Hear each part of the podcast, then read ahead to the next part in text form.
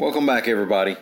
We have Trump and the TVA, Birmingham and the XFL, and the world's longest yard sale. I'm Mike Morgan, and we're down in Alabama.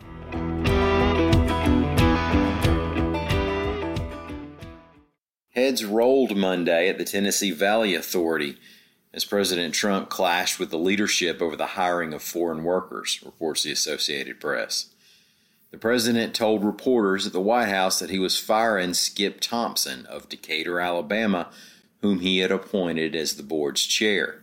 Trump also fired another member of the board and threatened to fire more if they don't stop hiring foreign workers. The nonprofit U.S. Tech Workers has been criticizing the TVA for furloughing its workers and replacing them with contractors using foreign workers with H 1B visas. The president, quote, let this serve as a warning to any federally appointed board. If you betray American workers, you will hear two words you're fired. Some in Birmingham really still want to see it become a big league sports town.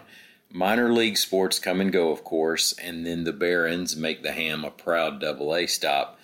The major sports like the NFL, NBA, and Major League Baseball have been out of reach. Larry Langford never got that Olympics bid either. So the XFL, that other pro football league, might be right up Birmingham's alley, or so some might think. AL.com's Howard Koplowitz reports that Birmingham City Council President William Parker is calling for a meeting with the league's new owners. One member of that group that owned the NFL, incidentally, is actor, wrestler, good guy Dwayne The Rock Johnson. That group acquired the league on Monday from World Wrestling Entertainment CEO Vince McMahon for $15 million. You may recall the XFL's first run back in 2001 with the opening scrambles and the cheerleaders and He Hate Me. They tried to make another go of it earlier this year, but ended up filing Chapter 11 back in April because, say it with me, COVID 19. Now, if they're able to get the league up and running again, Council President Parker wants to see a team at Legion Field. Quote, by having the XFL at Legion Field, we'll be able to keep major sporting events at the historic stadium year round since the league plays in the spring.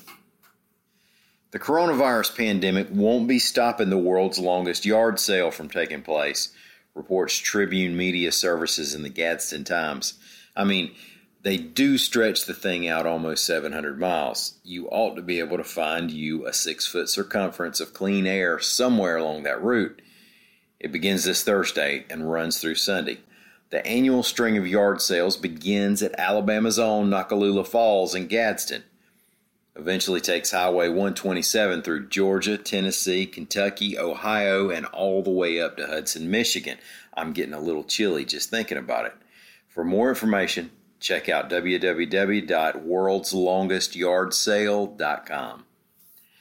Thank y'all so much for listening. Now, here's my occasional ask. If you haven't yet and you're able to, drop us a rating and maybe even a comment on whatever app you use or on our Amazon page if you use the flash briefing.